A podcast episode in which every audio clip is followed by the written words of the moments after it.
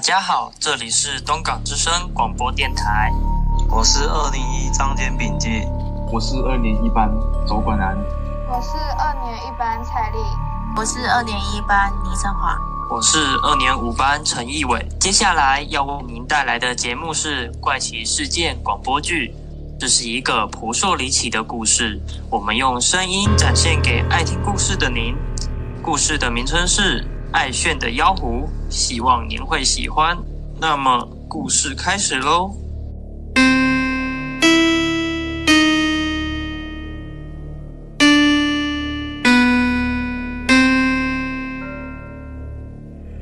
晋惠帝时期，有个著名的人物，名叫张华，字茂先，官至司空。他有着不凡的才华。阮籍曾叹其有王佐之才。有一个修炼千年的花狐狸对此非常的不服气，认为自己有着不输给张华的才华，于是他决定去挫挫张华的名气。在此之前，他决定先去找他的好朋友询问一下他的意见。华表对他说：“你有着上好的容貌，优秀的辩才，但张华他可不是一个好相信你的人啊！只怕你尚未打击成功，就先有生命危险。千年修为，一朝丧尽，说不定还会连累到我啊！”花狐狸一意孤行，不理会华表的良言相劝，便对他说。以我的能力，天下之大，何处都可去得。何况我只是与其探讨学问，怎么会有危险呢？华表回说：“人类的嫉妒心比妖媚还可怕。人知妖恐怖，妖小人心毒。你自认为探讨学问，他说不定……”华狐狸人径自出发了。华表放心不下，隐藏在他的身边，守护着他。这天，花狐狸化成一位书生。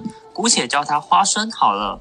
他前去张府地上拜帖，向守卫说明他想拜见张华。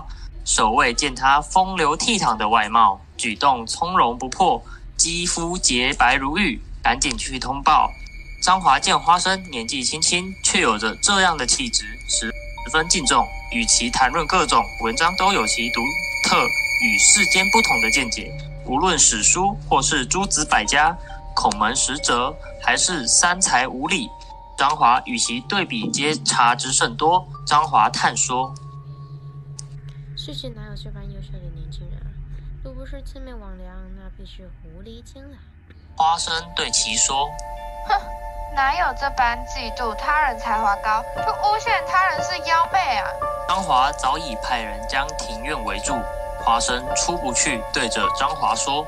此事若传出，以你这般作为，我真担心天下人将会闭上他们的嘴，不敢对你说出任何谏言，害怕你是因为别人胜过你，你就因嫉妒心而将他们杀害。华表在隐藏一旁，心急如焚，不知如何处理。将花生出来。张华一位好友名为雷焕。是丰城县的县令，前来拜访张华。雷焕是个见识广博的人，听张华说起昨日遇见的书生的异常。那个书生上知天文，下知地理，无论什么问题都可以有解答。一些难以理解的鬼，也都有自己的见解呢。雷焕一听就想起了一个方法，他跟张华说：“我曾听闻猎狗可以分辨妖怪狐媚。”不如你就用这个方法来试探他。华表在一旁听到，感到十分担忧，赶紧跑到花生的面前，跟他说：“哎，你有危险了！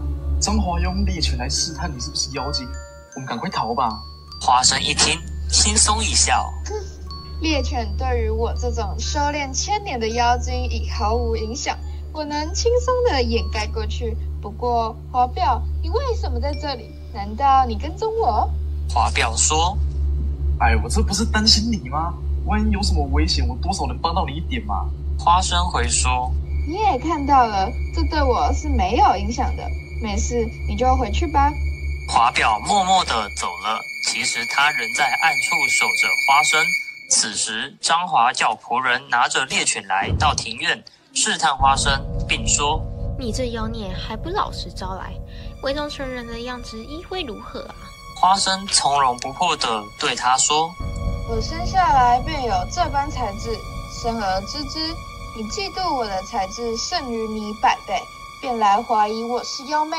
尽管你千方百计的试探想伤害我，又岂能伤害到我呢？”张华十分恼火，回到了书房。雷焕一看就知道失败了。张华又对着雷焕说：“这书生定是妖怪。”雷焕跟他说：“我听说猎犬能人识别百年的鬼怪，千年以上就无法识别了。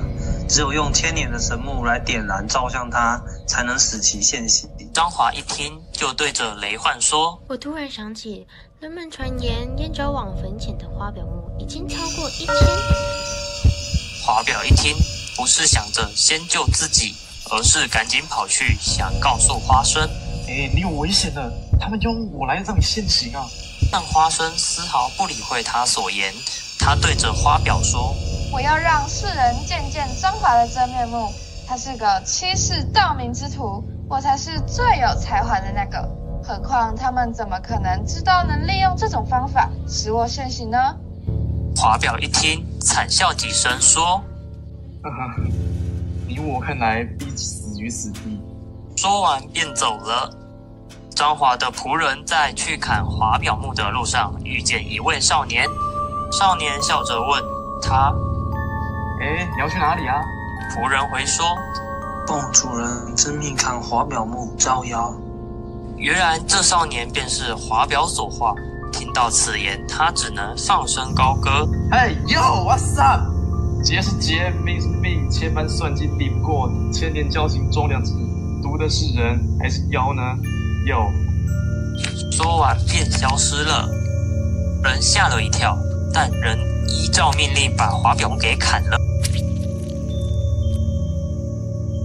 只见砍伐之处留下血迹，仆人扛回张府，并告诉。张华树流血的事情，主人，当时我在路旁遇见一位青衣公子与我攀谈，他听闻我要看华表，说了几句，就突然消失了。